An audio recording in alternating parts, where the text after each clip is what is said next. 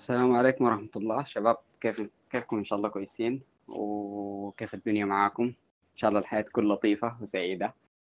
آه وبتمنى إنه زي ما بقولوا أنا بس كلمة محاضرة آه شوية كيف تحسس منها؟ هتكون زي مناقشة كده صغيرونة عن عن الموضوع بتاع الفلسفة اليونانية ما قبل سقراط.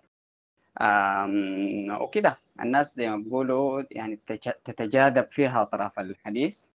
بيحصل فيها تناطح فكري زي ما قالوا زي ما بقولوا يعني ناس يعني كل زول ينطح ده بفكرة وده ينطح ده بفكرة زي ما بيتقال. واتمنى إنه الموضوع يعني يكون شنو؟ مفيد وقابل لأنه زي ما بقولوا يحرك التفكير بتاع الناس ويعني أنا ذاتي الحاجة دي ممكن يعني كده اكون مستفيد منها يعني. آه، في البداية اللي هو الكلام الليلة حيكون عن شنو بالتحديد؟ عشان يكون في تحديد واضح يعني. الناس تكون قادرة تكيب اب وذ الكلام يعني. هو قاعد ماشي تجاه وين. حيكون أول شيء آه، طبعا مدخل للفلسفة اليونانية من قبل سقراط أو الفلسفة اليونانية من قبل السقراطية. حابدأ بأنه آه، كلام عموما عن أو قصير شديد عن ليه الناس أصلا المفروض تقرأ فلسفة وليه الفترة دي ممكن تكون عندها أي أهمية أصلا. بحيث إنه الناس تكون محتاجة إنها تعرفها وكده. لأن ما ناس يعني بيقولوا طلاسين ساي بيقولوا في كلام عايم في السماء وكده. نحن محتاجين لا كلام يهبش حياتنا وكده. والأسئلة دي يعني بعد ذاك حتناول نشأة الفلسفة اليونانية. آه ليه أصلا نشأت فلسفة يونانية ليه نحن قاعد نتكلم عن أرسطو وأفلاطون. بدل ما نكون بنتكلم عن عوض الجيد وضيف الله ولا عن تسفاي ولا أي زول يعني. يعني نقول منطق تسفاي. وفلسفة عوض الجيد ليه الحاجة دي كانت يونانية بس يعني النمط ده من التفكير ومن التفلسف. وعموما أثر الح... أثر ليه الحاجة دي نشأت في اليونان. بعد ذاك حنتقل مرور سريع على أهم الفلاسفة اليونانيين من قبل السقراطيين والشكل بتاع الطريق المعرفي اللي شقوه الناس ديل وكيف مشى وكده. آه في البداية ليه الناس بتقرأ الفلسفة؟ ليه الفلسفة حاجة مهمة؟ آه. ال... يعني عشان أقارب الحاجة دي حاربط الموضوع ال- العلم الطبيعي أو ال science مثلا. يعني هسه أنا لو داير أقرأ فيزياء ما محتاج أمشي أرجع عشان أشوف كوبرنيكوس تصوره للعالم كان كيف. يعني الزول ده استدلالاته على الكون مركزه هو الشمس وزمان كان عند بطليموس الأرض هو مرك- مركز الكون. الأسئلة دي ما بكون محتاج إنه أرجع عشان أشوف إن إحنا عايشين في اللحظة الحالية وفي تطور حالي قاعد في العلم موجود يعني. ما محتاج أصلا للتاريخ يعني. حتى في في مقولة لواحد اسمه جاس- جاستون بشلر هو فيلسوف آه، فرنسي في القرن العشرين كان بيقول تاريخ العلم هو تاريخ أخطائه. بمعنى دائما بيكون العلم ماشي في اتجاه معين بتطلع غلطات وكده بنقوم بنتجاوز الغلطات وبنبني علم جديد. المشكلة الأساسية اللي بتخلي الموضوع ده آه، بنقدر نربطه بالفلسفة أنه الفلسفة ما عاملة كده. الفلسفة مشكلتها الأساسية أنه الفلسفة مش تاريخ العلم هو تاريخ أخطائه يعني. فتاريخ الفلسفة هو الفلسفة ذاتها. بمعنى آه عشان أضرب لكم مثال قريب قبل فترة كانت نشرت ورقة حصلت حوالينا جوطة كثيرة وبتاع وهناك الورقة طبعا كان في ورقة ورقة مضادة نقدتها ونقد للنقد والجوطة دي. كانت بتتكلم عن هل نحن في القرن العشرين أو في القرن الواحد عشرين هسي محتاجين لأرسطو؟ أرسطو ده كان قبل ألف في أكثر من 2000 سنة تقريبا يعني. ممكن يكون 2200 2100 ف... ف... فحصل جدل كبير شديد يعني عن أهمية أرسطو هو لا نحن محتاجين نعيد استدعاء وكده. آه يعني بمعنى أنه الزول ده وجوده في الفلسفة حاضر وما اختفى أصلا يعني. دائما كان موجود بس الفكرة أنه الجدل مع أفكاره كان مستمر. فمدى حضوره في الجدل ده هو مهم.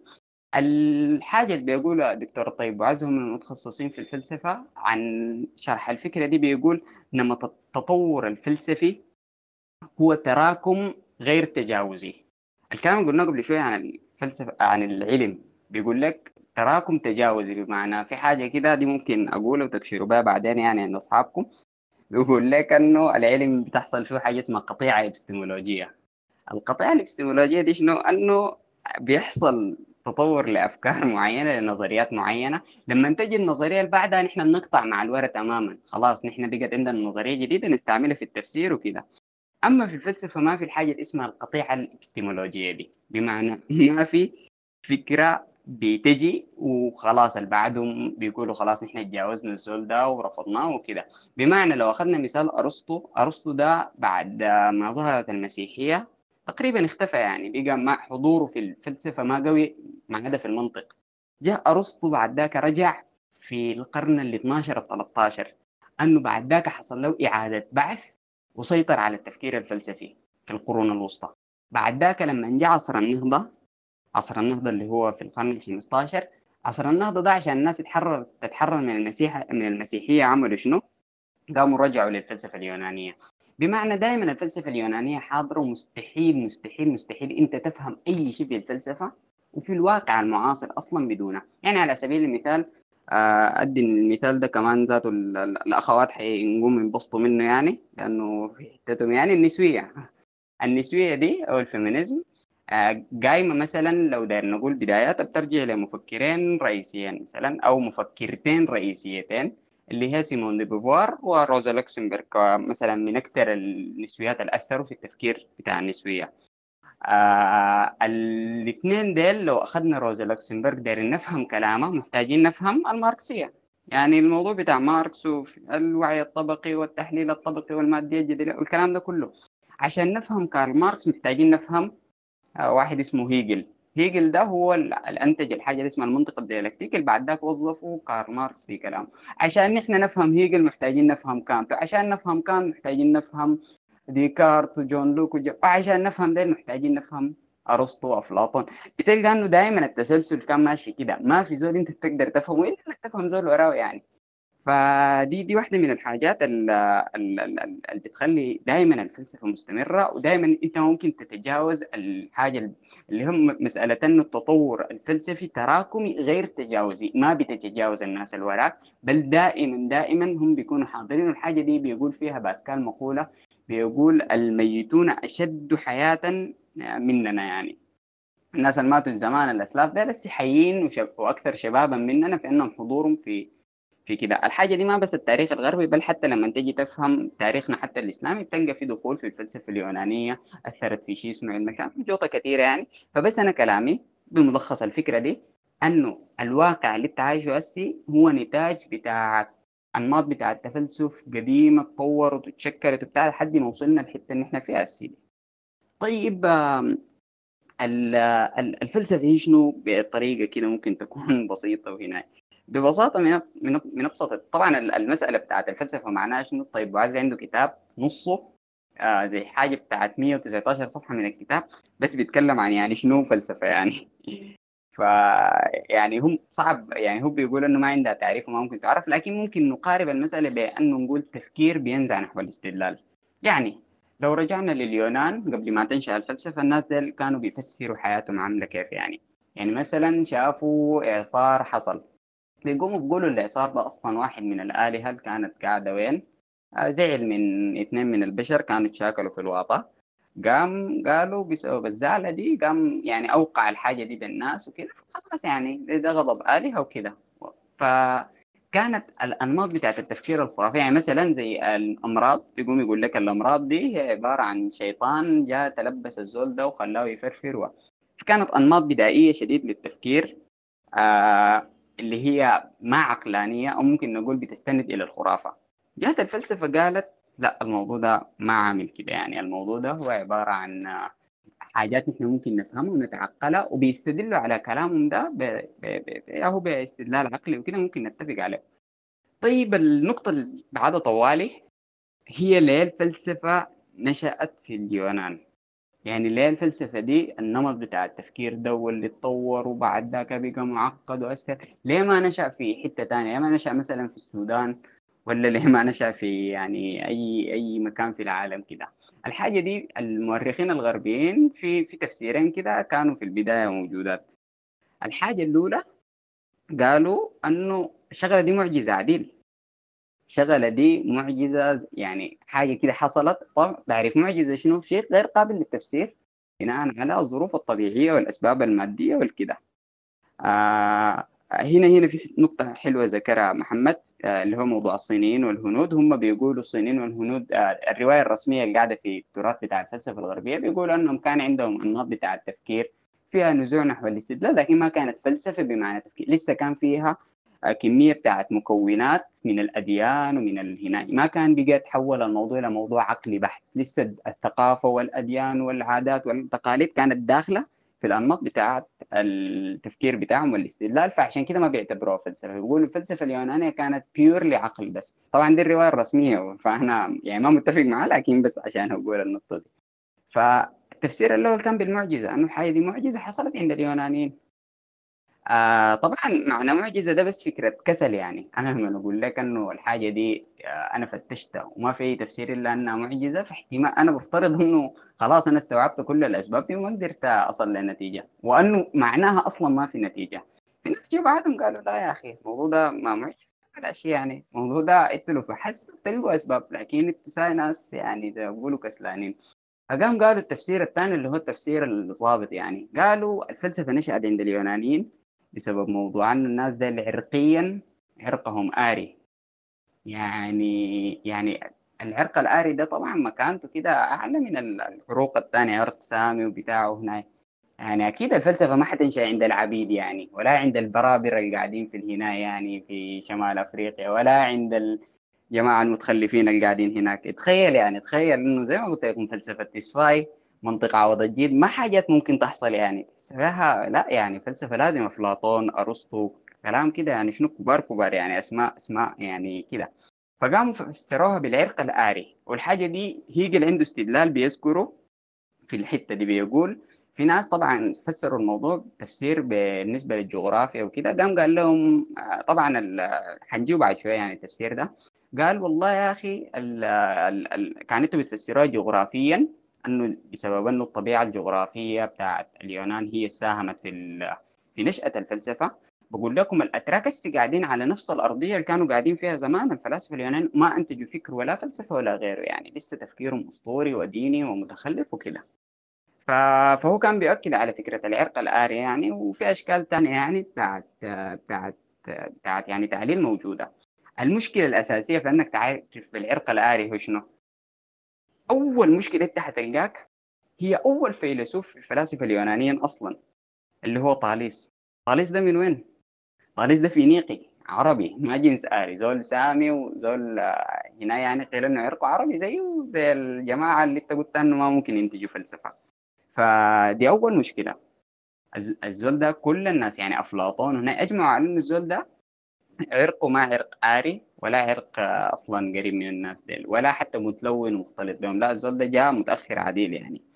الحاجة الثانية اللي بتقول إنه الحاجة دي ما عرق آري أنت أكثر عرق آري قاعد عندك وين؟ يا اللي انت بتفسر بالعرق الآري وكده. هيقول لك والله يا أخي أثينا أثينا ديل نضاف عديل عرقيا ما اختلطوا بأي شيء. وأكثر حتة كان فيها اختلاط ما بين الناس اللي هم العرق الآري ديل والشرق اللي هو المتخلفين ديل كان في ملطية. لأنه ملطية كانت قاعدة في النص بيناتهم. ودي هي اللي بدأت الفلسفة أصلا. وأثينا ما أنتجت ولا فيلسوف. يعني دي مفارقة غريبة أنه الحتة اللي أنت مختلطة عرقيا فما ما ظنت أنه العرق يكون أقل منها.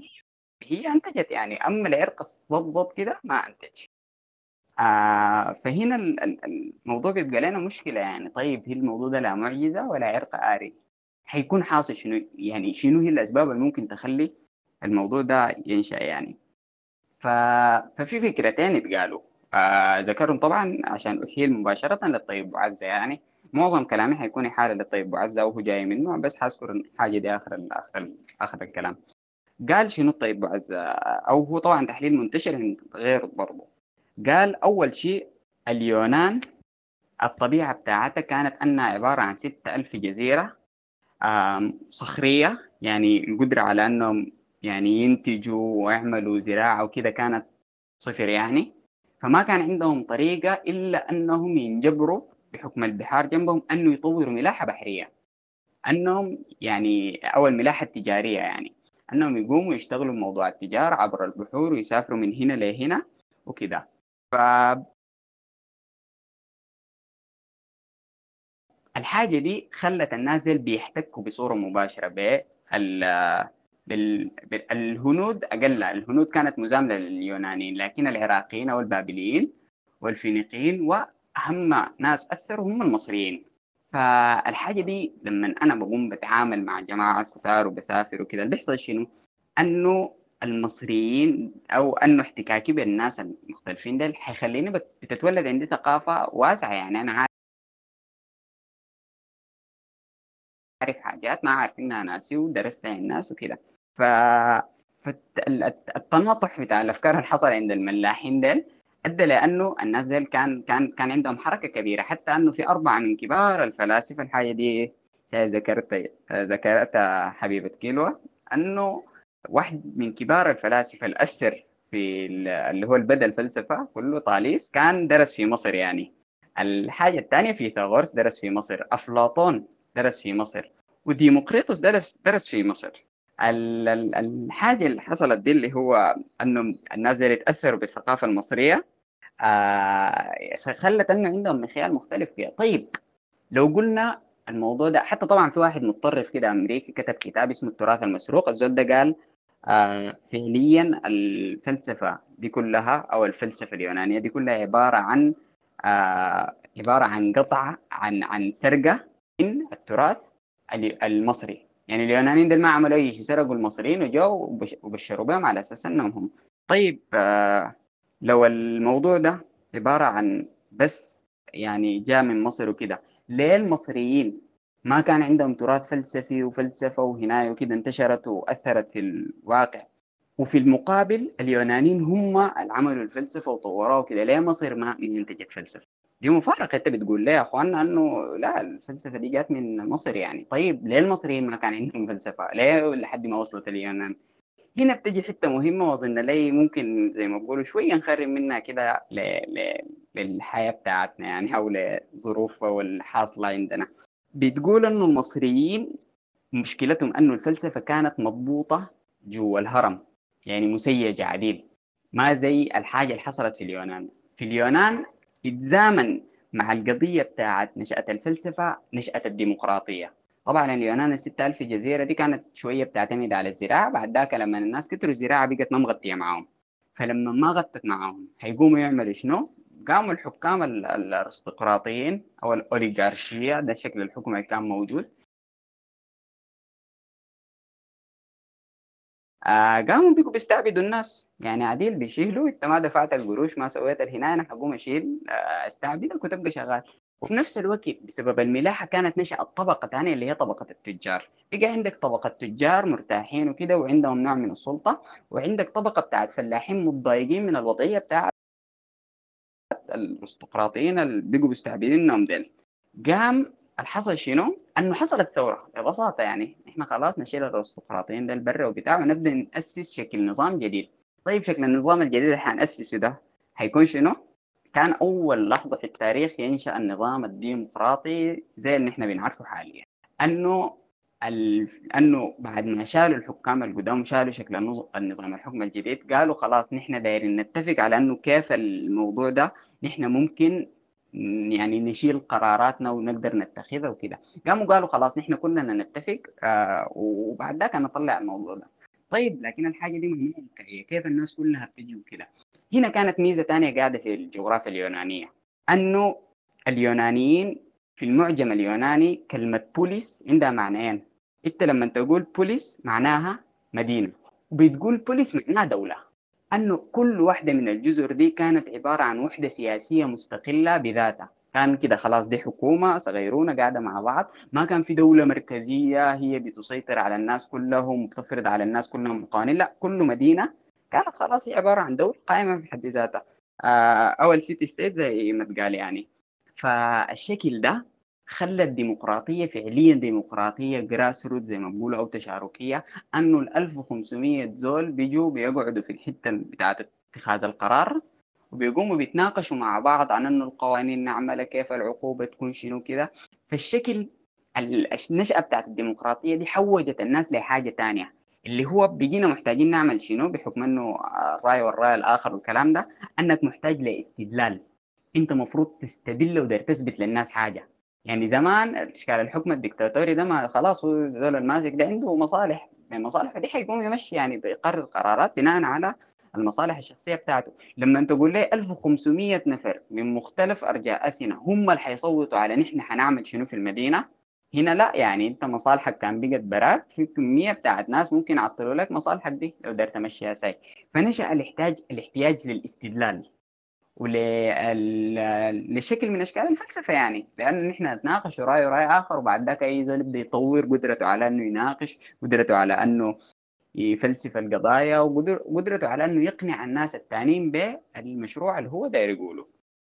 لما جات الفلسفة كانت في مصر في مصر قلنا كانت مسيجة عديل خلاص جوا الهرم. ما كان في زول برا ممكن يعني يعرف الحاجات دي. حتى قالوا آه، طاليس تقريبا أو فيثاغورس واحد من الاثنين دول كان مشى وقابل واحد من الحكام بتاع مصر أو الفراعنة ديل.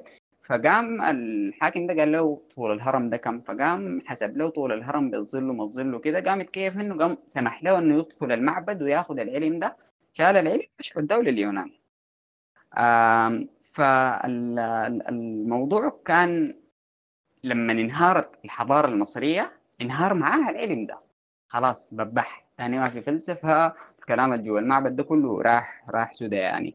على عكس اللي هو الحاجة اللي حصلت مع اليونانيين أنه يا دوب لما جات المعرفة دي وانتقلت لليونان اللي حصل أنه لقت بيئة كويسة أصلا بتاعت ناس بيحبوا النقاش ودايرين يفهموا الحاجات ودايرين يجادلوا كده فكانت يعني بيئة كويسة أصلا عشان تنتشر فيها الفلسفة. فدي الحاجة اللي خلت الفلسفة يعني زي ما بيقولوا تزدهر في اليونان وما تزدهر في أي حتة ثانية اللي هم عاملين. الجغرافيا اللي خلت في ملاحة نهرية كويسة أو ملاحة بحرية أدت لأنه يكون في احتكاك بحضارات مختلفة وتأثر بها. الحاجة الثانية وجود المدينة الدولة المدينة أو البوليس اللي هي المدينة الدولة يعني أنه كل ناس كل جزيرة هي عبارة عن وحدة سياسية مستقلة قاعدة بذاتها. الناس بتناقش فيها القضايا عشان يطلعوا بقرارات ويعرفوا كيف حندير الدولة وكده. زائد نشأة الديمقراطية اللي خلت الحاجة دي موجودة. ففي شرط خارجي وفي شرط داخلي يعني. ف ف ف... ف... عشان كده يعني الموضوع بقى بقى موضوع عنه زمان موضوع تقول شيء عيسى وتقول للناس يا أخي أنا أفتكر وعايز وكده. بقى ما بيمشي يعني. طبعا ال... بس اللفتة كده ممكن اللي هو ما حجاوب عنها لكن ممكن الناس تفكر فيها. ليه في السودان يعني عبر التاريخ سواء ديكتاتوريات أو ديمقراطيات ما كان في الحوجة دي للتفلسف أو للاستدلال أصلا عشان الناس تتفق أو تتناقش عن إنه كيف نحن ممكن نقود البلد إلى ضوء البحر وضوء النهار والكلام ده. يعني إحنا أصلا ما يعني زي ما قلت لكم ما ما نشأت فلسفة هنا. ببساطة يعني كان في فترات ديمقراطية لكن ها ليه ليه في الفترات الديمقراطية دي ما كان حصل نقاش وحوجة للاستدلال وكده؟ طبعا دي حخليها ساي اللي هو الناس ممكن تتناقش فيها. كده بنكون غطينا الحتة الأولى اللي هو ثلاثة حتت. ليه الفلسفة مهمة؟ اللي هو قلنا شنو؟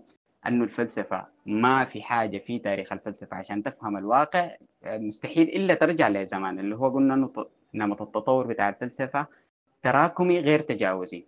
ما ما ما بتقفز خلاص على النهايه أصلا يعني دائما حيكون حاضر معك. الحاجة الثانية للفلسفة أن الحاجة الثانية اللي هي موضوع نشأة الفلسفة. الأسباب بتاعتها قلنا إنه العلم العلم قلنا بيمر بقطيعه ابستمولوجيه ده لا ما في قطيعه ابستمولوجيه في نشأة الفلسفة قلنا إنه في تفسيرين آه رفضناهم. التفسير الأول الموضوع ده معجزة نشأ كده ساعة. التفسير الثاني ده عرق آري هو بيقدر ينتج الفلسفة وما عرق سامي. بعد ذاك قلنا إنه الموضوع ده عنده علاقة بحاجتين الملاحة النهرية أو الملاحة البحرية أو الملاحة التجارية. والحاجة الثانية هي القضية بتاعت الديمقراطية. هنا حنخش يا دوب كده في شنو؟ في العظم بتاع الفلسفة. اللي هم في المقولات بتاعت الفلاسفة ذاتهم وكده. في البداية الفلاسفة الأوائل كانوا قاعدين. الحاجة يعني بيقسموهم أو بالعموم الفلسفة اليونانية بتتقسم لثلاثة. في ما قبل سقراط في الفترة الذهبية اللي هو سقراط وأفلاطون وأرسطو وفي ما بعد سقراط يعني. وكل مرحلة من ديل أهمية استثنائية شديد في فهم المرحلة اللي بعدها وفي فهم ليه الفلسفة مشت زي ما هي مشت ولماذا حدثت الحاجات كما هي تحدث. ف... ف... ف... فهي... نحن بين اللي حتكون في من قبل سقراط. في ما قبل سقراط بينقسموا ذاتهم لثلاثة ممكن نقول لثلاثة يعني ثلاثة مستويات. في جيل أول بيتكون من ثلاثة أنفار. زول اسمه طاليس واحد اسمه بارامينيدس واحد. آه لا طاليس وانكزيمندر وانكزيمنس الجيل الثاني كان فيه اثنين بارامينيدس وهيراقليطس. الجيل الثالث جاء جو فيه ناس اسمهم امبيدوكلس و... وانكزوغوراس والجماعه ديل يعني بعد ذاك في سفسطائيين وكذا هو حنجيهم يعني على خفيف شديد يعني. أنا في الحتة دي بالتحديد هالحتة بتاعت الفلسفة ذاتها داير دايركم تركزوا في حتة واحدة يا إخواننا معي عشان يعني الكلام هو ما ح... ما ده يعني ما مهم إنه نحن نعرف الأفكار بتاعت بتاعت إنه الفكرة دي كده والفكرة دي كده وده قال كده وده قال كده. لكن الكنته واللي هي دي لو مرقنا بها من النقاش ده حتكون حاجة ممتازة شديد. اللي هي الأنماط بتاعت التفكير اللي اتغيرت في اليونانيين وكيف الناس دي كانوا بيمارسوا العملية بتاعت الجدل. يعني غالبا من بداية طاليس لحد ما ننتهي الفلسفة اليونانية حتسمعوا أغبى أس... أغبى أجوبة أنتم ممكن تسمعوها في حياتكم يعني. اللي هو من طاليس حيكون غ... جوابه غبي شديد. بالنسبة لنا طبعا في الفترة دي يعني لحد آخرهم يعني ما حتلقوا إنه في جواب مفيد يعني. لكن الفكرة كلها دائما إنه الناس الأسئلة اللي كانوا قاعدين يقولوها وكيف كانوا بيجادلوا عليها وكيف يعني شنو هي الحاجة اللي عملوها لنا يعني شنو الحاجة المهمة اللي قالوها اللي قاعدة في كلامهم. في البداية الفلسفة ما قبل. سقراط كان عندها سؤالين رئيسيين كل الهناية كان بيدور في بالكم السؤال الأول هو القضية بتاعت الأصل بتاع الوجود أو حاجة بسموها الأرخي. الحاجة الثانية كانت مسألة التغير كيفية حصوله وحصل ليه وكده. الموضوع عندنا مهمات ليه؟ شوبنهاور عنده عنده مقولة لطيفة شديد آه بيقول فيها كلما حظ كلما قل حظ المرء من الذكاء بدا له الوجود أقل غموضا. فالفكرة دي شنو؟ الفكرة دي أنه يعني نحن عايشين في الحياة وشايفين الحاجات وكده. الزول الغبي بيكون يا هو الحاجة بالنسبة له واضحة يعني وكده. فهو بيقول كل ما الزول ذكاؤه يكون أقل حيشوف الموضوع ما غامض يعني. فبيشير لأنه لا لما تكون ذكي أنت بتشوف حاجة بتشوف شيء محتاج تفسير يعني. فدي الحاجة اللي هي حصلت. طاليس ده يعني بيقولوا أنه ابتدأ الفلسفة وكده المسألة المهمة انه سنة 585 قبل الميلاد بيؤرخ بها باعتباره تاريخ عظيم لأنه طاليس كان كان حصل يعني كسوف بتاع شمس. طاليس ده كان متنبئ به يعني.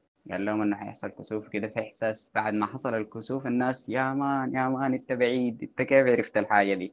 فاتخلعوا كده وبتاع. بعد ذاك هو قام مشى الأجندة بتاعته في قام بيقول لهم يا اخوانا أرخي وبتاع وأصل الوجود هنا. فقاموا مشوا معه يعني. فالطاليس القضية المركزية اللي كانت شكلت له هاجس واللي هي دارت حوالينا بعدين الفلسفة اليونانية كلها هو مسألتين. المسألة الأولى مشكلة بيسموها الوحدة والكثرة. أو الوحدة والتنوع. بمعنى شنو؟ بمعنى العالم فيه ظواهر كثيرة ومختلفة في طبيعتها وفي شكلها وفي حاجات كثيرة. شنو هو الشيء الثابت في وسط ده كله؟ شنو هو اللي بيخلي الحاجات تتغير؟ التغير ده معناه شنو؟ فكان دي القضية اللي هم كان لاحظ له هو اللي بدت له ملغزة يعني. حتى بالمناسبة في اللغة الإنجليزية كلمة universe universe دي الأصل ال etymology أو بيقولوا الأصل التأثيلي ترجمة etymology دي. أو ممكن نقول الأصل اللغوي universe uni من unity و verse دي من diversity ف universe معناها الوحدة في الكثرة أو الكثرة في الوحدة أو العيش في عالم فيه كثير شوية وكده يعني.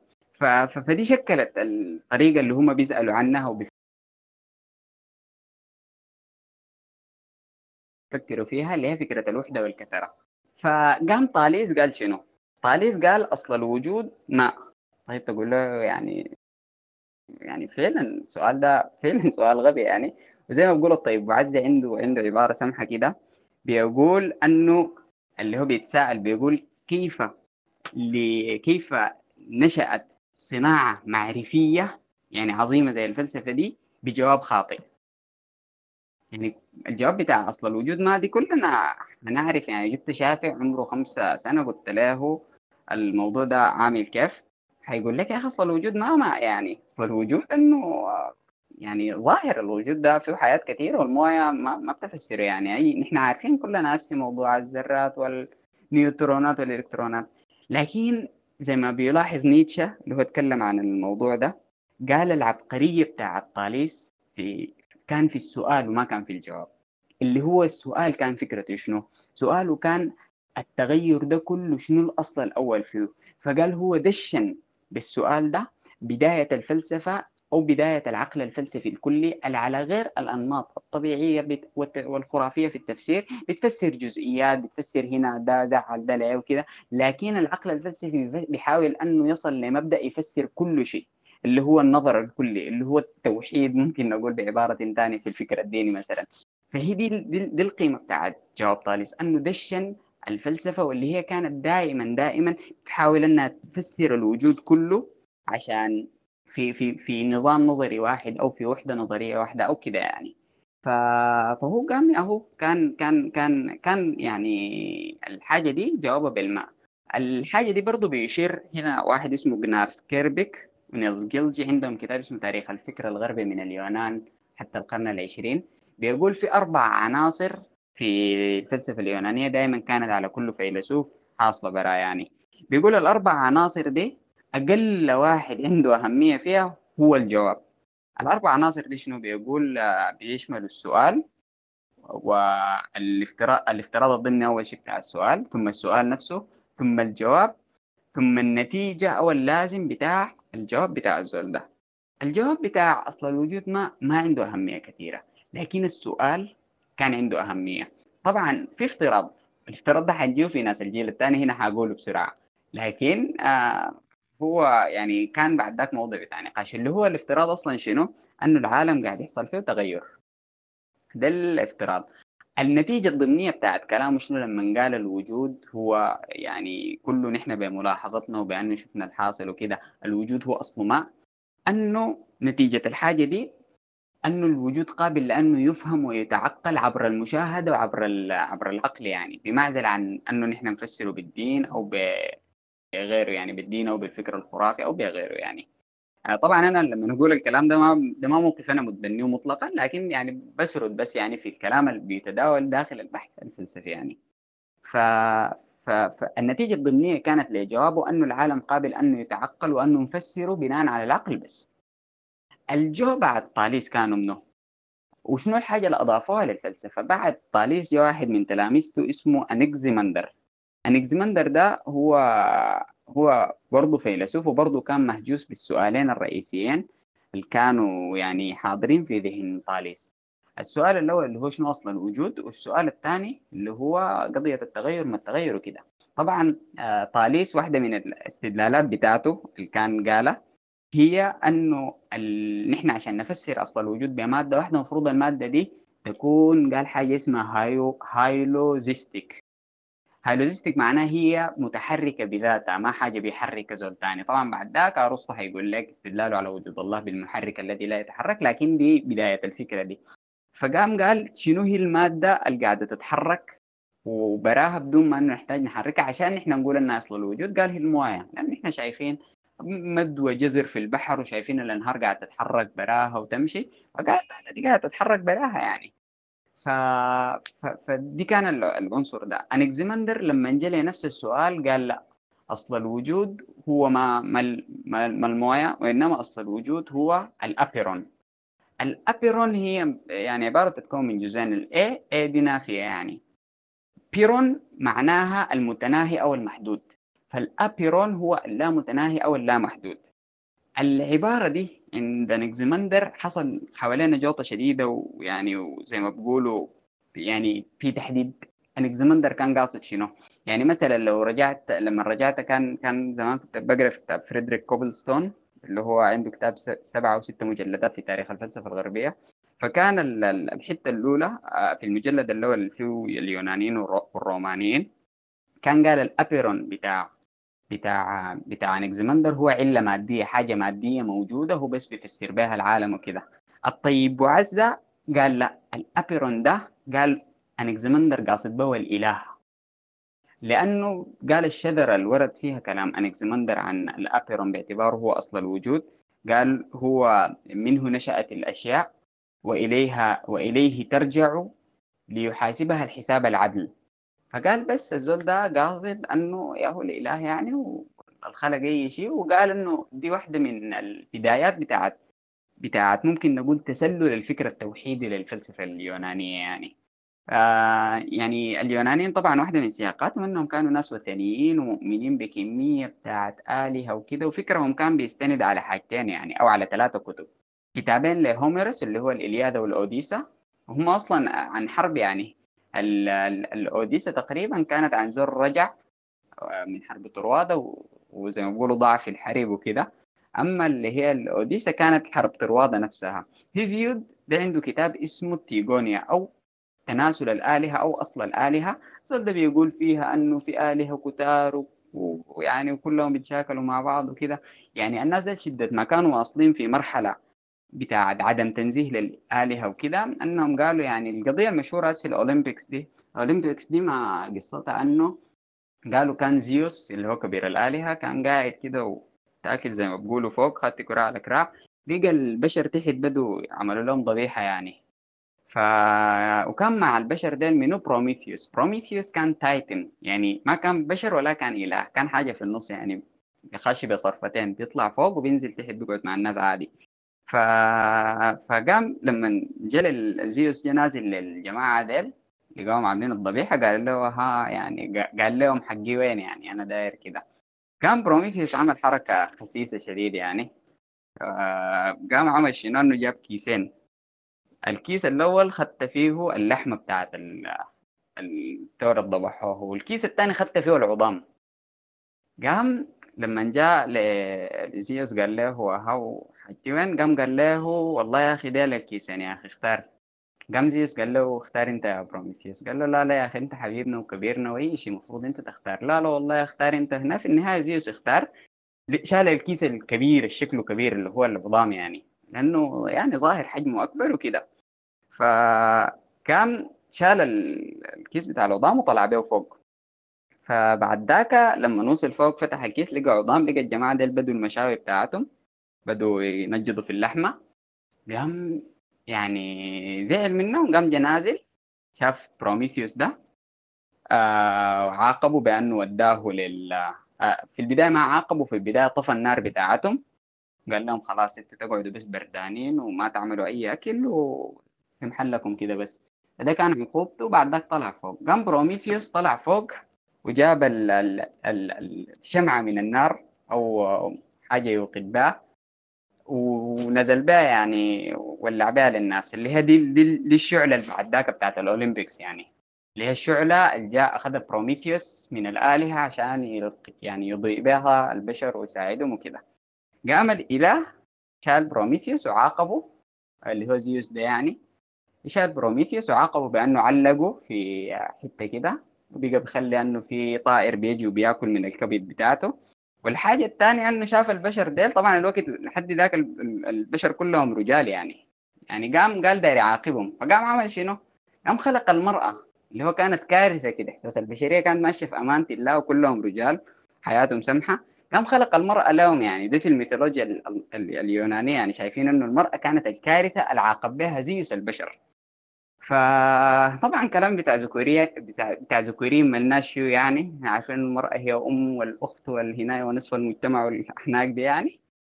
لكن يعني ده اللي هم كانوا بيقولوا كده يعني. فالحقيقة الفلسفة اليونانية كان عندها أثر كبير شديد في عودة فكرة التوحيد يعني. في رفض الآلهة يعني زينوفان اللي هو واحد من الفلاسفة ديل كان عنده عنده مقولة كده بيقول فيها أنه يعني هو انتقد عديل هوميروس وهيزيود وقال لهم أنكم أنتم شوهتوا فكرة الألوهية وأنه في النهاية الإله هو إله واحد فقط منزه عن كل النقائص ومنزه عن كل ال...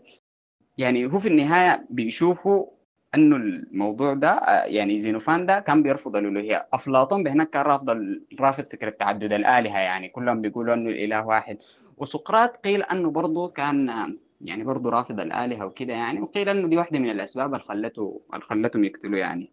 ف... ف... ف... فدي الفكرة يعني أنه كان بدأ تسلل لمفهوم الألوهية فقيل أنه أنكزيمندر اللي هو ده بداية كلامنا هو واحد من الناس اللي بدوا الفكرة دي مع الأبيرون.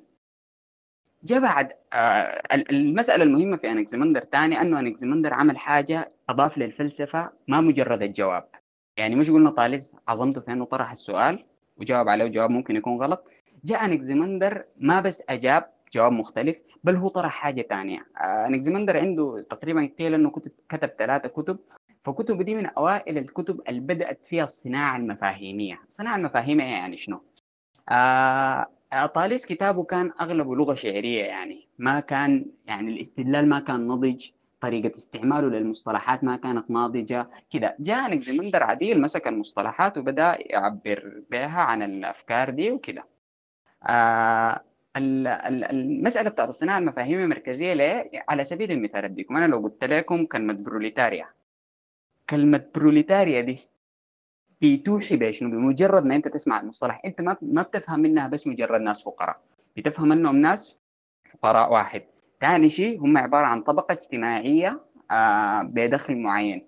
ثالث شيء أنت بتفهم إنهم هم بيجوا بروليتاريا بسبب الاستغلال بتاع الطبقات البرجوازية لهم والرأسمالية غير الوطنية والكلام ده كله. وبتفهم بعد ذاك انهم هم المفروض يخشوا في صراع طبقي عشان يضمنوا حقوقهم مع الطبقات الثانية. الحاجة دي ما كلها قاعدة في المصطلح. لكن يعني قاعدة في الكلمة بسبب شنو؟ بسبب أنه المصطلح ده كان بشكل كبير نتيجة له لعمل مفاهيمي ولشروح ولأنه ضمنوا في فلسفة وأكسبوا معاني جديدة. حمولات كثيرة هي كانت قاعدة في الصناعة المفاهيمية. فانكزيمندر من أوائل الناس اللي بدوا الحاجة دي بأنه هو من أوائل الناس اللي حددوا اللي هو السؤال بتاع الأرخي. اللي هو السؤال بتاع الأصل يعني بتاع الوجود. فهو قام شرح أرخي معناه شنو كيف نحن ممكن نفسر بدا الصناعة المفاهيمية دي. آه فديل ديل اهم يعني مسألتين قاعدين في انكزيمندر انكزيمنس اللي هو اللي بعده قام زي ما بيقولوا قال والله يا أخواننا انكزيمندر وطاليس ده صعب الشغلة. ده قال موية اللي هي نحن كلنا ناس كبار وعاقلين وعارفين إنه دي ما موية. والحاجة الثانية ده قال أبيرون اللي هي حاجة مجردة كده فكرة ذهنية كده غريبة. إحنا أنا نمسك شنو؟ زي ما قال ذاته قال زي ما قال سيدنا النبي خير الأمور أوسطها. قال أنا ذاتي أمسك لي موقف في النص. فقال الموقف اللي في النص ممكن يكون شنو؟ حاجة لا تكون مادية شديد بحيث إنه ما ممكن تفسر ولا حاجة تكون مجردة شديد. قام قال الهواء. يعني شنو؟ الهواء ده ما مادي يعني ما موية. حاجة كده يعني شنو؟ عندها عندها طبيعة ميتافيزيقية كده ممكن نقول. فقال الهواء هو الحاجة اللي أنتجت هي الأصل الأول أو الآرخي عشان يفسر يعني عشان النشأ منه أي شيء. أضاف نقطة مهمة شديد لما قال الهواء اللي قبله كانوا بيقولوا الأصل هو كده لما يقولوا له ليه الأصل هو كده بيقول بيقول والله يا أخي شكله كده يا أخي يعني يعني المويه دي ممكن تتحول لطوب تتحول لثلج ممكن تتحول لغاز خلاص يعني بتكون قام انكزيمانوس ده فصل في حاجة تسميها طيب معزة آليات التكوين الأنطولوجي بمعنى شنو؟ شرح كيف الهواء اللي أنا بقول إنه أصل الوجود بيتحول للوجود كله، شرحها بتفصيل. قام افترض حاجة اسمها قوتين بيساعدوا في انهم يعني زي ما بيقولوا آه، يسووا الموضوع ده. اللي هو قوتين بيقدروا يخلوا الهواء ينشأ منه كل الأشكال المتنوعة من الوجود. قال التكاثف والتخلخل. كيف يعني؟ الهواء ده لما يكون موجود كده بيحصل له عملية بتاعة تكاثف بمعنى بيجمع على بعضه كده وبتاع بيتحول لموية. الموية دي بتنزل كده وبتتكاثف بتتحول لطين. الطين بيتكاثف كده على بعضه ويتحول لصخر. حلو؟ جا قال والهواء ده برضه بيقوم يعني بيتخلخل كده وبيزح من بعض بيقوم بينتج القضية بتاعت النار. فهنا كل النار مع البتاع كل ده الوجود يعني. ده بيعمل كده وده بيعمل كده طوب تعمل معاه نار بينتج لك قزاز. فقال في النهاية يا إخواننا شنو باركوها القوتين دول بتاعين التكاثف والتخلخل دول هم اللي بيخلوا الهواء يتحول لكل الأشكال المختلفة بتاعت الوجود. فكل الفكرة هنا شنو؟ أنه أضاف حاجة. ما أضافوها لا طالس ولا انكزيمندر اللي هي القضية بتاعت آلية التكوين الانطولوجي بعد القصة دي قامت حصلت قضية حزينة شديد اللي هي أنه زي ما بيقولوا المالطية اللي هي كانت الأصل بتاع الفلسفات الثلاثة دي كلهم ديل كلهم بيسموهم الفلاسفة المالطيين أو الآيونيين. قام تم احتلالها بواسطة الفرس. آه وبعد ذاك اتدمرت المدارس وتدمرت أي حاجة وكده فكان يعني مسألة خطيرة أنها ممكن تهدد وجود الفلسفة كلها قام الحصل أنه شنو؟ أنه آه، الفلسفة استمرت رغم كده ليه الفلسفة استمرت؟ ده كان السؤال اللي هو محتاج تفسير يعني الحاجة الأولى قالوا بسبب طبيعة الديمقراطية أنه فكرة النشاط الفلسفي الحاجة دي بقت شنو؟ قضية بتاعت ياهو القضية بتاعت آه، راي عام والناس كلها بتحبها وكده فكانت مشاعة بين الناس وكده فلما الفلسفة انتقلت من مالطية التي تم احتلالها لحتت تانية زي كروتونية في إيطاليا وزي حتت بعيدة لسه قدرت تستمر يعني لأن الناس المشوا كانوا في النهاية نقلوا معاهم الشكل ده من المعرفة وكده. الحاجة الثانية أنه يعني تخيلوا الناس دي كانوا كلهم على on the same page زي ما بيقولوا كلهم حبايب بعض. ده قال له الموية يعني طاليس قال أصل الوجود ما قام جاه انكزيمندر قال له والله أنت بتقول كلام زي الفل أحلى برنس وأحلى ما- موية في الدنيا وخلاص نحن نفسر بها اعتمدت. جاء بعده انكزيمانس قال له والله يا أخي أنت أحلى برنس في الدنيا وموية يعني. الموضوع بيبقى شنو؟ ممل يعني. خلاص يعني الموضوع ده حسبناه يعني. بيبقى ما في ما في ما في نقاش كده تاني. الناس خلاص ما عندها اشتباك. فالحاجة بتاعت إنه الناس دي كانوا مختلفين أصلا. أنه ده بيقول شيء وده بيقول شيء وده بيقول شيء خلى أنه اللي هو شنو؟ نحن خلينا هسه نتجاوز الحرب وهناك نمشي نكمل شكلتنا. حفزت الاختلاف حفز القضية بتاعت استمرار الفلسفة. أنه دائما يعني كان في أسئلة لسه مثارة ولسه نحن ما حسمناها فخلاص نحن نمشي نكملها بهناك. فاستمرت الفلسفة. ديل الجيل الأول ال- بتاع الفلاسفة طاليس وانكزيمندر وأنكزيمنس. جو بعدهم ناس نحن قلنا حاجة في البداية أنه الناس دي كلهم كانوا بيفترضوا افتراض واحد. انه يا إخواننا في تغير والتغير ده موجود وقاعد وأي شيء. نحن بس دايرين نفسر له التغير ده موجود. ديل بيقوا مركزين على في تغير دي أنتوا قاصدين شنو بقى في التغير. آه اللي هي في مقولة سمحة شديد بيقوم بيقول زول اسمه اسمه بيقولوها جنار سكيربك ونيلز جيلجن قلناهم قبل شوية ديل. بيقولوا الفلاسفة الأوائل بتاعنا الجيل بتاعنا الجيل الأول آه، اتفتحت عيونهم وهم شايفين الوجود قدامهم المحتاجين يفسروه. لما نجي الجيل الثاني ما كان قدامهم الوجود عشان يفسروه. كان قدامهم فلسفة الجيل الأول. فكان ده زي ما بيقولوا الغيوم التي حجبت الحقيقة عنهم أو ممكن نقول السقف اللي كانوا بيتخيلوه اللي كانوا قاعدين فيه يعني. فبقت الجدل بيناتهم ما جدل حول تفسير العالم بس قدر ما أنه داخل فيه معامل ثاني هو جدل مع العالم وجدل مع فلاسفة الجيل الأول ومع افتراضاتهم. جه هيراقليطس وبارامينيدس اللي هم ديل ناس قاعدين على طرفي نقيض. وفي خلاف منو اللي كتب أول ومنو الرد على الثاني. آه أول زول جاء قيل يعني أنه هو هيراقليطس هيراقليطس جاء قال شنو؟ قال القضية بتاعت التغير دي قال لهم أنا بس داير أركز معاها. التغير ده هو عبارة عن عن عن عن عن حاجة يعني الوجود كله قال لهم هو في حالة ما قال تغير مستمر. طبعا فيها في, في دي فيها تريك كده قاعدة تتقال بيقولوا هيراقليطس بيقول إنه العالم في حالة تغير مستمر. هو ما بيقول كده بيقول a continuous flux. flux معناها تقريبا تدفق. يلا الفرق ما بين المقولة دي والمقولة دي شنو؟ آه هيراقليطس يعني ما كان ما كان عوير يعني. هو شايف إنه في مباني موجودة والمباني دي ثابتة. وشايف إنه في زول اسمه فلان قاعد جنبه والزول ده ثابت يعني. هو بقابله الليلة وبيقابله بكرة وكده. لكن يعني في النهاية في تغير لكن الزول بيكون ثابت. فقام قال لا هو ما تغير. الفي الفي flux اللي هو تدفق دائم. التدفق ده فيه قوتين. قوة هدامة وقوة زي ما بيقولوا بناءة. القوة الهدامة والقوة البناءة دي لما يكونوا متوازنين مع بعض بمعنى متساويين كده اللي بيحصل إنه الأمور بتكون طيبة والحاجة بتكون قاعدة في محلها. لما القوة الهدامة تغلب القوة البناءة بيقوم بيسقط الشيء وبيتحول لحاجة ثانية لكن بصورة عامة دائما الحاجات دي في كونتينوس لأنه العبارة المشهورة شديدا إنه لا يمكنك أن تنزل أن تنزل في نفس النهر مرتين أو حاجة بالمعنى ده. فكرة أنه أنت لو نزلت للنهر الليلة أو دي لما تجي تنزل فيه بعد خمسة دقائق النهر حيكون بقى حاجة ثانية ما حيكون نفس النهر لأنه الموية حتكون ما نفس الموية. المويه اللي بتشوف الطريق دي اللي بتكون شاقة الطريق دي بتكون بتحفر بالجنبات وانت ما منتبه فبيكون شكل النهر ذاته في تغير حتى إذا كان غير قابل لأنه يلاحظ.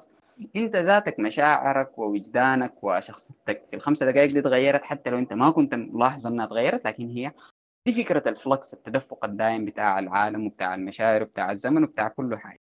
بعد ذاك أتكلم عن مسألة مهمة هي مسألة ال becoming وال being أو الكينونة والصيرورة. دي من أوائل الناس اللي هنا. برضو صيرورة دي سمحة ممكن تستعملوها يعني لقدام يعني. نضيفها طوالي مع القطيع السمورية بتاع الجبال. الصيرورة فكرتها شنو؟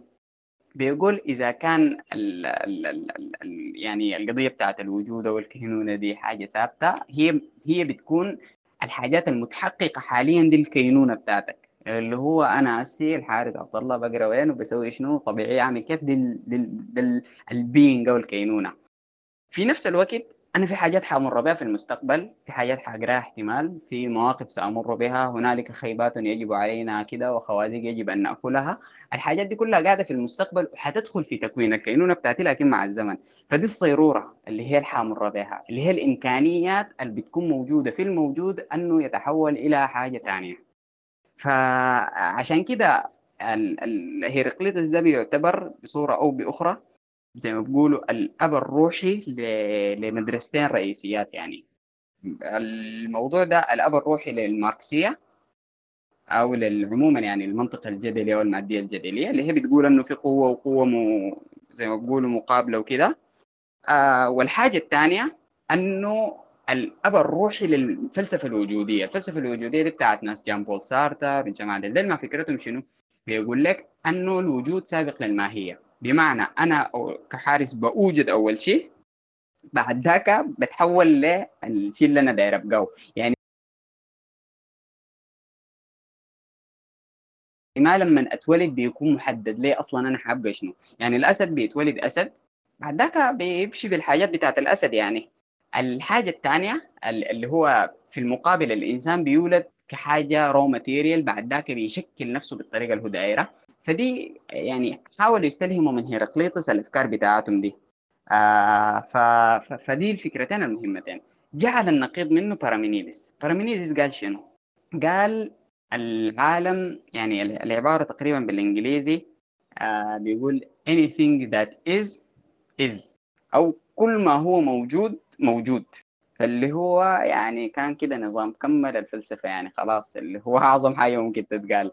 ما بديهيات يعني كل حاجة موجودة موجودة يعني. أضاف شنو الفكرة دي؟ هنا بترجع لمسألة شنو هو الزول ده كان داير يخاطب شنو في سؤاله ده. البارامينيدس كان تصوره عن أنه العالم كله هو عبارة عن في حالة بتاعت ثبات ووحدة. بمعنى العالم كله هو شيء ثابت ومتصل. طيب لما أنا أقول في تغير أو أقول في حاجة تغيرت لما نقول إنه في حاجة تغيرت معناها في شيء كان ما موجود بقى موجود. كان شيء مطلق أو كان حاجة في شيء. يعني مثلا قلنا إنه التفاحه تحولت من لون اخضر إلى أحمر. معناها اللون الأحمر اختفى اللون الأخضر اختفى واللون الأحمر بقى موجود. فقال التغير في النهاية هو تحول موجود إلى لام إلى غير موجود. وتحول غير موجود إلى موجود. طيب قال لكن ما في مشكلة في الكلام ده. لو ما دام كل شيء موجود موجود وكل شيء ما موجود ما موجود قال نحن لما نقول إنه شيء كان عدم وبقى موجود العدم ده أنا ما بقدر أتصوره. يعني العدم ده ماشي قاعد. يعني وينه وريني كده العدم شنو يعني؟ أنا ما وين العدم؟ العدم غير قابل للتعقل. فبيقول لما نحن نقول إنه حصل تغير فنحن بنقول إنه في عدم يتحول لوجود أو في وجود يتحول لعدم. معناها جعلنا العدم ذاته موجود. اذا ما دام إنه العدم ما ممكن يكون موجود وكل شيء موجود يمكن تعقله والعدم لا يمكن تعقله. اذا كل شيء موجود موجود وكل شيء غير موجود غير موجود. اذا ما في حركة وما في تغير وما في أي شيء.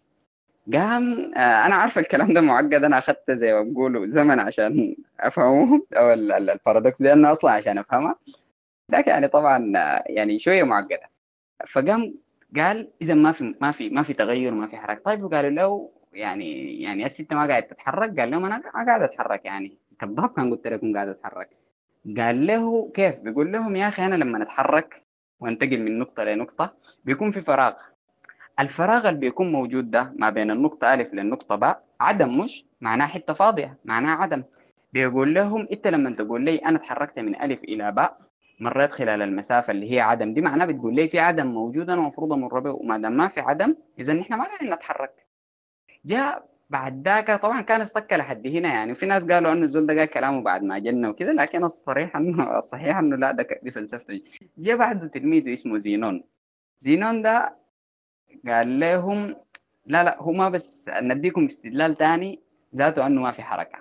قال لهم إذا افترضنا إنه حصل سباق ما بين سلحفاة وما بين زي ما بيقولوا أخيل أو أكيلس اللي هو ده واحد من الجرايين في اليونانيين قال لهم قدمنا يعني طبعا ما هو اخيلس وسلحفاة ما ممكن يتطلقوا في نفس الوقت. السلحفاة حنقدمها شوية يعني نديها مسافة كده بعد ذاك الزول ده يسوق.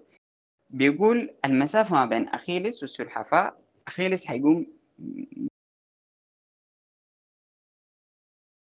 مس- حيمشي يعني افترضنا أنها هي في باء وهو في ألف. هو أول ما ينطلق السباق حينتقل من نقطة ألف للنقطه باء. لما يصل النقطة باء السلحفاة بتكون انتقلت للنقطه جيم فتحركت يعني. بيقوم يكمل في طريقه. بيقوم بيجيها من النقطة ب للنقطة جيم لما نصل النقطة جيم حيلقاها انتقلت للنقطة دال بعد ذاك حيقوم هو يجري من النقطة جيم للنقطة دال لما نصل النقطة دال حتكون اتحركت للنقطة هاء بالطريقة دي لما لا نهاية زاد ما حيصل يعني. فعليا قال أخيلس بالاستدلال المنطقي ده مستحيل يفوت السلحفاة مستحيل يصلها أصلا. هو دائما أي حتة حيصلها حتكون اتحركت فاستدل بالنقطة ده إنه خلاص يا أخي هنا. والحاجة دي هو يعني اسهام زينون ده إنه عمل حاجة اسمها ال reductio ad absurdum أو ال reduction to absurdity أو بس تقريبا في الفلس في في العلوم الإسلامية وفي الف- الفلسفة الإسلامية بيسموه برهان النقد أو حاجة زي دي اللي هي أو برهان برهان النقد تقريبا أو المنع واحد من الاثنين. اللي هو أنا بقول لك يا أخي افترضنا إنه أنت كلامك الأول ده صح يعني أنا حأسلم لك أنا ما حجيب لك دليل ضدك. أنا حقول لك يا زول ضابط مش عملنا سباق ومش في حركة. يا زول لو حصلت حركة النتيجة بتاعتها إنه الموضوع ده ما حيمشي. فأنا بستدل بنفس استدلالك على إنه النتيجة اللي أنت داير تصل لها حيكون يعني مستحيل يعني. فدي reduction to absurdity عشان كده أرسطو لما يتكلم عن المنطق قال المنطق ده حقي وأنا عملته بريمه في أي زول السرفيني إلا زول واحد اللي هو زينون ده. فقام يا هو بارامينيدس كان كان دي فكرته اللي هي إنه التغير ممتنع بسبب إنه أي مسافة نحن حنقطعها حيكون فيها خطوات أو نقلات لا متناهية. يعني مثلا مثلا أنا لو داير أتحرك من هنا لحد هناك المفروض أقطع كم خطوة. فيلا طبعا دي آخر آخر 10 دقائق بالمناسبة عشان حاسس انه ده كثير آه لكن آخر حرفيا هو آخر ثلاثة فلاسفة يعني. ال- ال- البارامينيدس قال إنه في زي ما بقولوا عشان أنا أنتقل من ألف لجيم عندي يعني أي عشان حركة ممكن تحصل أنه يكون في عدد نقلات متناهية. يعني أنا عندي خمسة خطوات حقطع حصل الحتة ديك. لما الخطوات تكون أكثر أنا حأحتاج زمن أطول. طيب لو قلت لك أنه مثلا مسافة ما بيني وما بين الباب ممكن نقطعها للنص حلو؟ المسافة من الباب مني هنا لحد النص ممكن نقطعه للنص. والمسافة بتاعت مني هنا لنص النص ممكن نقطعها النص. لو قطعت استمرينا في إنه نقطع نص نص نص كده حنلقى إنه فعليا المسافة ما بين بيني وبين الباب بما إنه الأنصاص دي ممكن تنقسم إلى ما لا نهاية ممكن إنه يعني النقلات دي ما لا نهائية يعني.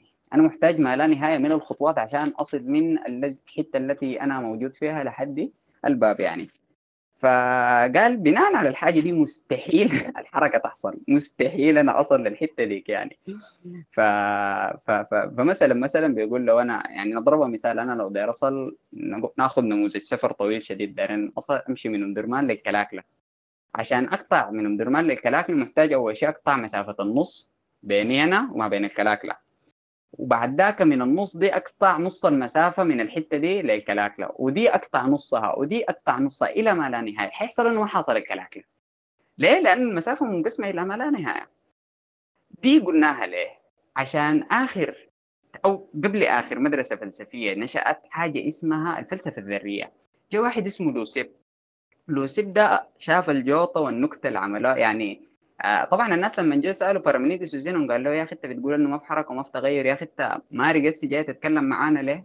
قاعد تمشي وتجي وبتاع هنا يعني انت انت انت, أنت ما مصدق كلامك ده قام قال له آه والله يا أخي أنا الحواس بتاعتي بتقول لي إنه لا في حركة لكن عقلي بيقول لي إنه ما في حركة وأنا زول بصدق عقلي وما بصدق الحواس بتاعتي فاذا ما في حركة بس أنا ده وهم اللي أنا بحس به ده فلما الحاجة دي حصلت آه، جاء واحد اسمه لوسيب اللي هو هو الزول ده ما مشهور مشهور تلميذه اللي هو ديمقريطوس لوسيب ده قام قال شنو؟ نحن حنحل مشكلة الحركة دي كيف؟ قال أنت بتقول إنه المسافة ما بينك وما بين الباب ممكن تتقسم إلى ما لا نهاية قال له نظريا لكن واقعيا العالم أصلا مكون من آه، زي ما بيقولوا حاجات كبيرة بتنقسم لحاجات صغيرة بتنقسم لحاجات صغيرة لحد ما تصل لنقطة معينة اللي هي بيكون جسيم صغير شديد غير قابل للانقسام. اللي هي الحاجة اللي اسمها الذرة. الذرة باليوناني هي الأتوم. توم دي معناها القابلية للانقسام. وإيه هي اللي هي الإيه بتاعت النفي؟ فقال الأتوم دي هي الحاجة الغير قابلة للانقسام. فقام بناء على الحاجة دي قال لهم انت بتقول انه في مشكلة بتاعت حركة نحن ما حنقدر نصل لأنه المسافة بتنقسم إلى ما نهايه قال لهم لا بتنقسم لمرحلة معينة بعد ذاك بتكون في اتومز في النص اللي هي دي اللي بتخلي إنه دائما النقلات بتكون متناهية وحنصل في حتة معينة. نكمل يعني قول عملتها 700 خطوة أو 700 نقلة عشان أصل في يعني في عدد محدود يعني ما ما, لا نهاية. دي الحاجة الأولى. بعد ذاك قال أنه الموضوع ده ال atoms دي بين فراغ. الفراغ ده آه، هو زي مساحة كده بتكون ما بين ال atoms يعني. هي ما ما فراغ مطلق هي مساحة موجودة ما بين هناك. فبتسمح بالحركة. فقام لوسيب ده هنا حل المعضلة اللي كانت قاعدة عند بارامينيدس اللي هو بسببها عوام الناس الناس العوام زي ما بقول التنويري آه اللي هم الناس الساي بيطعمجوا في الفلاسفة بقول لهم يا أخي أنتوا بتقولوا أنكم أنتوا عبارة عن ناس ساي وبتقولوا أنكم أنتوا فلاسفة كبار. ويعني الموضوع ده ما ما ما, ما أنتوا أنتوا ما قادرين أصلا تقولوا إنه في حركة ولا ما في حركة. فقام لوسيب حلاها. جاء بعد ذاك تلميذه ديمقريطس هو طبعا الاثنين حلوهم سوا إنه اللي حصل إنه ديمقريطس طور النظرية دي بحيث إنه بقى في السرباء كل العالم. قال العالم كله مكون من اتومز أو من ذرات. اللي هي دي كانت الإرهاص الأول لحد ما وصلنا بعد ذاك للفلسفة المعاصرة اللي نشات فيها النظرية الذرية بالطريقة المرتبة والكترونات وهناك الوقت ده كان تصور بدائي لموضوع الذرة ده يعني. ف... ف... فقام قال الوجود كله مكون من ذرات. الذرات دي بتتجمع مع بعض بتنتج المواد المختلفة وكده وبتقوم بتتفرق بتنتج مواد ثانية يعني التأثر بأنكزيمانس وكلامه بتاع التخلخل والهناية دي كان موجود يعني. ولحد النهاية هو قال قال حتى الموضوع بتاع نحن بنحس بطعم بتاع فاكهة أو بنشم ريحة. قال دي ذات عبارة عن ذرات لما تتجمع بترتيب معين وتصطدم بالحواس بتاعتنا بطريقة معينة بتنتج ريحة معينة. شوفوا التفكير المتطور ده كان قبل 200 يعني الكلام ده كان قبل أكثر أكثر من 2500 سنة يعني. ف... ف... ففي النهاية هو ده كان النهاية بتاعت يعني دي, دي الفلسفة الديمقراطية الفلسفة الذرية يعني ديمقراطية. طبعا الفلسفة الذرية دي في ناس شالوها ودخلوها في السياق الإسلامي مشهور اللي هو واحد اسمه أبو الهذيل العلاف. في السياق الإسلامي بيسموه الجوهر الفرد الزول ده مسك النظرية وطورها وكون منها بعد ذاك نظريته في علم الكلام يعني. علم الكلام ده هو علم العقيدة اللي هو بتثبت به القضايا بتاعة الوجود وطبيعة الوجود وطبيعة الحناية والقضايا دي. فأي وبعد ذاك المونادات بتاعت لايبنس لايبنس ده فيلسوف متأخر جاء بعد ديكارت وبعد جون لوك. يعني فكرته كانت قريبة شديد من الفكرة بتاعت الذرات دي يعني. آه عشان آخر نختم ممكن نقول أو مدرستين. طبعا في المدرسة دي بناس بينسبوا الفيثاغوريين لها. الفيثاغوريين ديل هم عبارة عن ناس آه، جو فكرتهم المركزية كانت أنه أصل الوجود كله عبارة عن عن الرقم عن العدد. بمعنى أنا حافسر كل الوجود بشنو باعتباره عبارة عن تكرر من الأعداد. آه طيب يعني شنو الموضوع ده؟ آه بيقول نحن لو العدد واحد هو أصل الوجود بينشأ منه العدد اثنين. الواحد والاثنين بينتجوا الأرقام كلها. الأرقام دي مع بعض بتنتج النقط. النقط لما تستمر بطريقة معينة بتنتج الخطوط الخطوط لما تبقى بصورة معينة تكتر بتنتج الأسطح والأسطح لما تتكرر بصورة معينة بتنتج الأشكال الهندسية. الحاجات دي كلها في النهاية بتشكل لنا الوجود يعني الوجود هو عبارة عن الرقم وكده. طبعا فيثاغورس عنده علاقة شديد ب... ب... بالقضية بتاعت اللي قلناها قبل مش قبل قلنا الناس دل... فيثاغورس درس عند المصريين. فيثاغورس بتلقوا أي فيلسوف أرخ لهم ما بيقول قال فيثاغورس بيقولوا بيقول الفيثاغوريين. ليه؟ فيثاغور ما كتب أي شيء في حياته وحتى تلاميذته ما بذل فيهم كتب شيء. الناس ديل جاء شالوا الفلس... شالوا النمط بتاع التعليم المصري زي ما هو يطبقوا. الناس ديل فيثاغور ده كان عنده مدرسة بيقول لك إنه المدرسة بتاعته دي أي زول يعني أول ما تخشها مبدئيا عندك خمسة سنة ما المفروض تتكلم فيها يعني بتكون ساكت. ممنوع أنك تمشي بشبط تمشي حافيان ممنوع أنك تأكل لحمة تأكل خضروات بس. قالوا في طالب كده طلع له زي ما بيقولوا حل بتاع معادلة رياضية مرقة برا. قام قال آه، لما عمل الحاجة دي قام أعدموه يعني. قالوا له كيف أنت طلعت الأسرار بتاعت الهناية العظيمة؟ فنحن هنعدمك يعني. فأعدموه بسبب الحاجة دي. فهم كانوا مدرسة مقفولة وما كان يعني. بينثروا علمهم برا الحاجة دي كانت حصلت متأخر شديد لحد ما جا طبعا هم مدرسة فيثاغورس دي الزول ده شدة ما كان طموح عمل المدرسة وقال ال... نحن هنعمل شنو في مدرستنا دي؟ نقوم نجهز وبتاع لحد ما نعمل انقلاب عسكري نمسك البلد. آه فقام حاول يعمل انقلاب عسكري والانقلاب العسكري بتاعه مشى هاشم العطا. فالحصل إنه هو فشل يعني بعد كم يوم وخلاص يعني بقوا مظبطيننا والناس ده أيوه دايرين تعملوا انقلاب عليه. جيني ميري بتاع اليونانيين هناك قام مسك المدرسة وحرقها كلها. قتل الناس اللي كانوا موجودين فيها. نش... هربوا منهم اثنين يعني وقيل إنه في واحد هو بعد ذاك كتب أربع كتب عن الفلسفة. آه اللي هو الناس عرفت الفلسفة الفيثاغورية وأرخت لها بالزول ده يعني. فهي المدرسة اتحرقت وقيل أنه آه يعني فيثاغور نفسه قتل هناك وقيل أنه ما قتل هناك وإنما هو هرب بعد ذاك آه عمل زي ما بيقولوا صيام لمدة 40 يوم ومات يعني بسبب الموضوع ده. ف... ف... ف... ف... ففي النهاية هي ما كانت مؤثرة زي ديل كلهم. يعني ديل كلهم أثروا الفلسفة الفيثاغوريه بالتحديد غنجة يعني. حتى الناس اللي بيكتبوا في تاريخ الفلسفة بتلقى إنه من أقل الأبواب يعني يكتبوا لك يا أخي هيراقليطس يجيبوا لك مثلا كلام قدر ده يعني. والشذرات بتاعته هنا يقول لك والله بارامينيدس كلام كثير أما الفيثاغورية ما ما ما عندها كلام كثير كانت أو ما انتشرت شديد وكده. آه بس في حاجات شوية يعني انتشرت لهم وكده يعني مثلا زي القانون بتاعه المشهور ده بتاع ظل الزاوية ما ظل الزاوية. لكن كفلسفة شكلت اتجاه فكري. داخل الإطار اليوناني ثم الروماني لا كان كانت كانت ضعيفة جدا يعني. آخر مجموعة اللي هم ناس الجيل الثالث. الجيل الثالث فيه اثنين مهمين بس يعني قاعد يشار لهم طوالي. اللي هو واحد اسمه انكسوغوراس والثاني اسمه أنا ما قادر أقرأه بس حيجيني اسمه طوالي بعد شوية. آه في البداية انكسوغوراس قام قال شنو؟ آه امبيدوكلس أيوه امبيدوكلس وانكسوغوراس امبيدوكلس آه المسائل اللي كان ورثها أنهم هم كانوا يتكلموا عن حاجة. المسألة بتاعت الأصل بتاع الوجود والمسألة بتاعت التغير.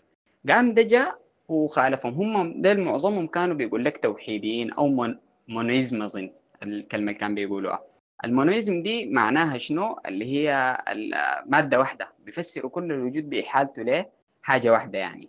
جاء بعد ذاك اللي هم الناس اللي بعد اللي بعده اللي هو زول ده. طبعا اختلفوا في الحاجة الواحدة ده موية وده هواء وده نار بتاع هيراقليطس وده قال الرقم وده قال شنو.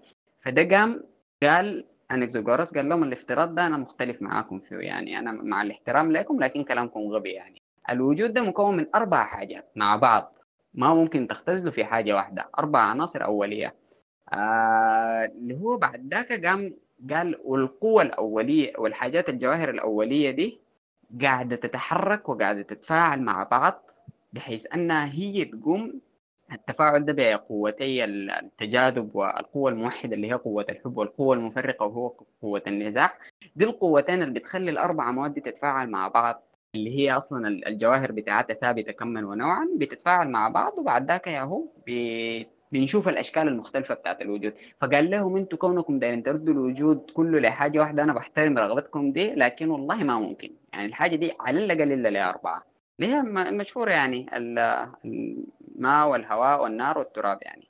جاء انكسيغوراس وكان قريب للخط بتاع امبيدوكلس لكن شنو زايد عليه؟ أنتم عارفين موضوع المزايدات ده ما سمح. اللي هو كل زول يجي ويقول كلام يقول لا نحن أنا ضد الهناية كده يجي الزول اللي بعده بيقول له أنا ضد الحاجة اللي أنت ضدها أنا أنا ضد منك في الدنيا دي. فجاء الزول اللي هو يعني ده لما قال لهم أنتوا بتردوا الحاجات لحاجة واحدة نحن المفروض نرد لأربعة ده قال له أنا هرد لحاجة أكثر منك أنا هكون جذري وراديكالي أكثر منك. قال ليه قلت أربعة بس؟ قال الموضوع ده العناصر أصلا لا تعد ولا تحصى ما أربعة ما جواهر أولية أربعة. وبسبب الحاجة دي فهي عندها خصائص لا تحصى. والعناصر اللا تحصى دي مع بعض هي اللي هي بتقوم شنو؟ بتتفاعل مع بعض بتشكل الوجود. وقال له اللي انت قلت ان أربع قوى أو قوتين القوة المفرقة النزاع والقوة المقربة اللي هي بتاعت الحب دي. قال لا هم ما ما قوتين. قال هم قوة واحدة اللي هي قوة النو أو العقل أو في حتة تانية ممكن نسميه اللوغوس. قال اللي هي قوة العقل هو القوة اللي بتحرك الحاجات دي عشان تتغير. وقال أضاف إضافة مهمة قال أنه بغاية. فالعقل هو اللي بيحرك الحاجات نحو غاية معينة اللي بيؤدي لأنه زي ما بقولوا الدنيا دي كلها آه، تمشي في الاتجاهات المفروض تمشي فيها وكده. بوصولنا إلى الجماعة ديل. بوصولنا للجماعة ديل اللي هم الجيل الثالث ده. بيكون أظن أنه غطيت أهم حاجات يعني في الفلسفة آه، في الفلسفة ما قبل السقراطية طبعا في ناس تانيين يعني ديل ما كل الناس. آه وما هم يعني أحطنا بهم ولا أحطنا حتى بمقولاتهم زي الناس. لكن زي ما بقولوا أنه بس هي مقاربة لأهم حاجات يعني ممكن تكون عنهم. وكمدخل عام يعني عشان الناس ممكن ترجع لهم. آه عشان برضو للفائدة الكلام ده معظمه جايبه من ثلاث أربع مراجع رئيسية في آه في شكل محاضرات. اثنين محاضرات بتاعت زول اسمه R.C. Sproul هو مسيحي عامل محاضرات حاجة اسمها The Consequences of Ideas قاعدة في اليوتيوب مترجمة يعني لو زول داير يحضرها مترجمة. الحاجة الثانية اللي هي محاضرات الطيب وعزة عنده حاجة اسمها مقدمات أولية في الفلسفة دي أعظم شيء ممكن الزول يسمعه في الفلسفة خاصة انه الزول ده ممتع وجميل ويعني لغته ظريفة يعني. المراجع المكتوبة في ثلاثة مراجع في كتاب اللي هو اسمه اسمه بتاع جنار سكيربيك ونيلز جيلجي اسمه تاريخ الفكر الغربي من اليونان الحديثة إلى آه، من اليونان القديمة إلى الفلسفة الحديثة. والحاجة الثانية آه، كتاب آه، اللي هو فريدريك كوبلستون اسمه اسمه اسمه تاريخ الفكر الغربي أو تاريخ الفلسفة الغربية. والمرجع الأخير ومعلش على الكترة بتاع حكمة الغرب بتاع برتراند راسل اللي هو برتراند راسل عنده ثلاثة مجلدات شرح فيها أو سرد فيها التاريخ بتاع الفلسفة كلها فاللي هي الفصول بتاعة الفلسفة اليونانية في الثلاثة مراجع دي كان زي ما بقولوا اتكلت عليها في الموضوع ده. وشكرا على الاستماع وشكرا على أو عفوا على على المحاضرة أو على المجالسة دي. وبتمنى إنه الكلام كان مفيد وكده. آه مولانا حارس يعني مش ممكن والله. أنا أتوقع إني أنا حتكلم بلسان كل الشباب الحاضرين يعني عظمة ما بعد الف ألف عافية. يعني بعيدا عن المعلومات الجميلة جدا أنا شايف الكريدت الأكبر في الجلسة الجميلة دي عشان محاضرة مولانا يزعل. في الجلسة الجميلة دي كان يعني منطقة المواضيع دي وربطها مع بعض إنه كيف بدأ وكيف أصلا الحكاية دي حصلت. يعني الموضوع ما مجرد معلومات الموضوع كان ربط منطقي وسهل وبسيط لأي شخص إنه يفهم الموضوع ده. ماشي كيف الأحداث كان جميل جدا. ويعني عاجزين عن الشكر وبإذن الله يعني ما حتكون يا شباب أنا شايف الشباب كله أنا عاجبني جدا والله تفاعل الناس مع الموضوع. أنا ما كنت متخيل أبدا أبدا إنه موضوع الفلسفة ومواضيع دي يكون فيه تفاعل بالشكل ده يعني أول ما اتفقنا مع الشباب إنه نعمل جلسات في المواضيع دي توقعت إنه حيكون معي ثلاثة أنفار ونقعد ننظر في بعض ونطلص بعض وننتهي على كده. لكن التفاعل جميل وبإذن الله ده حيخلي اللي هيخلينا نحن كناس إن شاء الله قاعدين نحاول نقدم حاجة نجتهد فيها أكثر ونقدم حاجة أجمل. وزي ما قال مولانا حارس إن إحنا قاعدين نقدم ونتعلم مع بعض يعني ما عندنا زول يعني اوريدي من فلاسفة ما قبل سقراط قاعد ينظر فيكم. لا الزول بيقرأ حاجة وبيرتبها بشكل حلو بيجي يقدمها ويتعلم معاكم. فالموضوع جميل جدا. شاكرين كلكم كلكم. آه، مولانا حارس لو في شباب عندهم مداخلات أو أسئلة ممكن ناخذها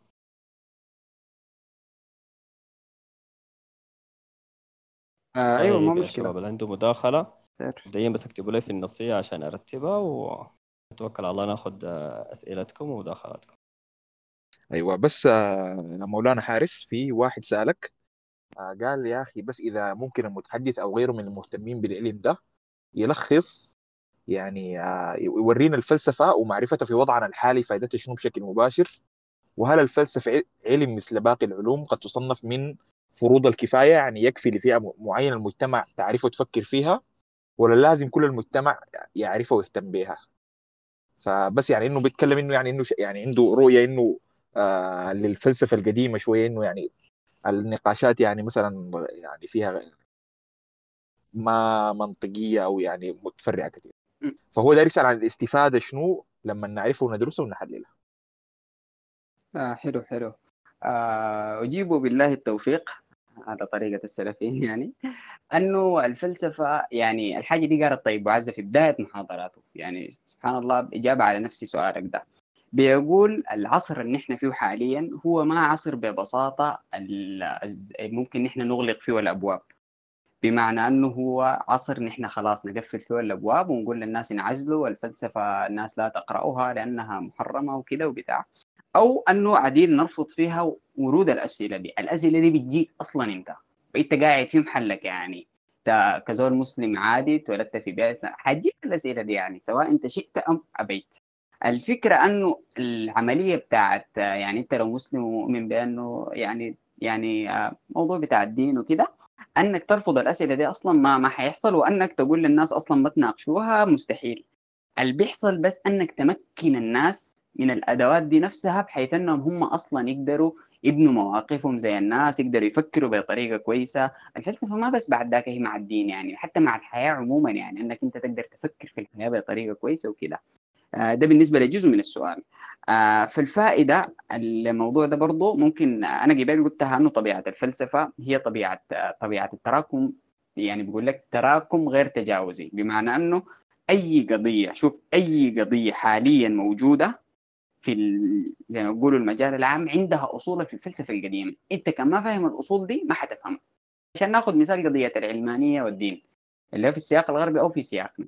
المسألة بتاعت العلمانية دي بدأت بداية أصلا من القضية بتاعت الفلسفة اليونانية. الفلسفة اليونانية كانت نمط بتاع استدلال عقلي ونمط بتاع نمط بتاع كيف نحن نعرف الحقائق كده لما جاءت المسيحية المسيحية كانت أنماط استدلاله وأنماط تعلمة وأنماط اثباته للحقائق مختلف عن الأنماط اللي كانت موجودة في الفلسفة اليونانية وكان مشهور إنه في جدل طويل بيناتهم وكده. فكان أصلا في افتراق ما بين مفهوم العقل ومفهوم الإيمان. بمعنى كل واحد كان براو بعد ذاك اضطرت المسيحية إنها تخضع نفسها للشروط بتاعت العقل اليوناني عشان هي تقوم تمشي حاجاتها.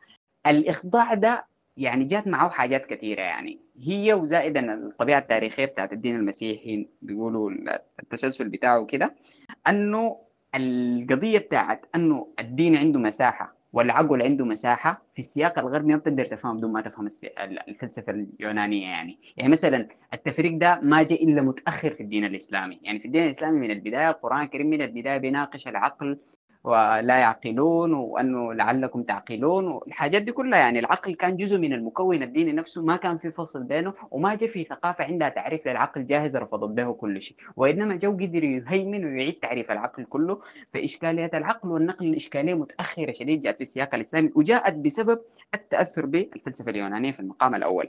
فقضية زي دي مثلا العلمانية اللي هي اخواننا فصل الدين هتلقى إنه أنت عشان تفهمه محتاج ترجع ورا تفهم من البداية اليونانيين تفهم الحصل في الفلسفة المسيحية نشأت الفلسفة المسيحية كيف؟ اضطرت تغير شنو في الدين المسيحي عشان تبقى فلسفة. آه سؤال العلم والدين سؤال الدين والعقل كلها قضايا مرتبطة شديد. وفي جدليات نحن ذاتنا كمسلمين بنواجهها هسه علاقة الدين بالعلم شنو؟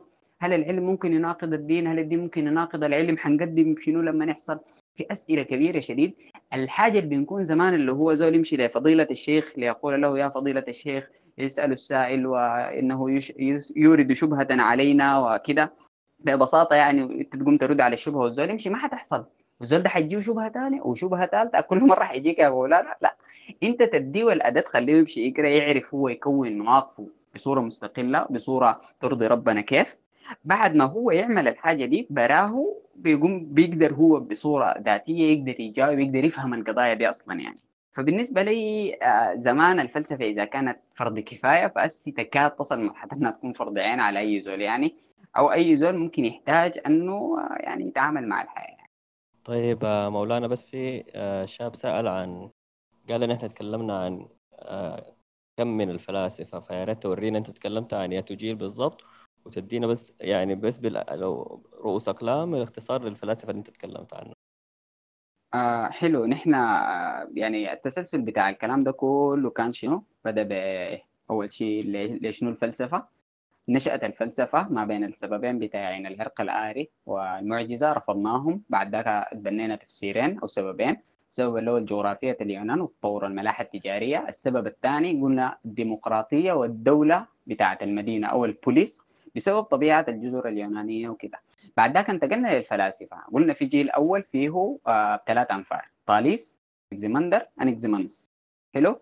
قلنا في جيل ثاني فيه زي ثلاثة أربعة. اللي هو الجيل الثاني ده فيه آه، بيبدأ بهيراقليطس وبارامينيدس mainly بينتقل بعد ذاك للوسيبوس وديمقريطس اللي هو الفلسفة الذرية. وآخر شيء ذكرنا الفيثاغوريين. الجيل الثالث قل ذكرنا فيه زولين بالتحديد اللي هم إمبيدوكلس وأنكزاغوراس. وأظن يعني ده من ذاكرتي الدفتر بقى بعيد. آه طيب يديك ألف عافية. تقريبا كده ما في مداخلات تاني. بس آه قبل ما نختم يا ريت مولانا حارس تكتب لنا المصادر في النصية عشان الشباب يصور يعملوا screenshot تكون موجودة معاهم. ما ينسوها. وباسمي وباسم جميع الشباب الحاضرين. يعني عاجزين عن الشكر تماما.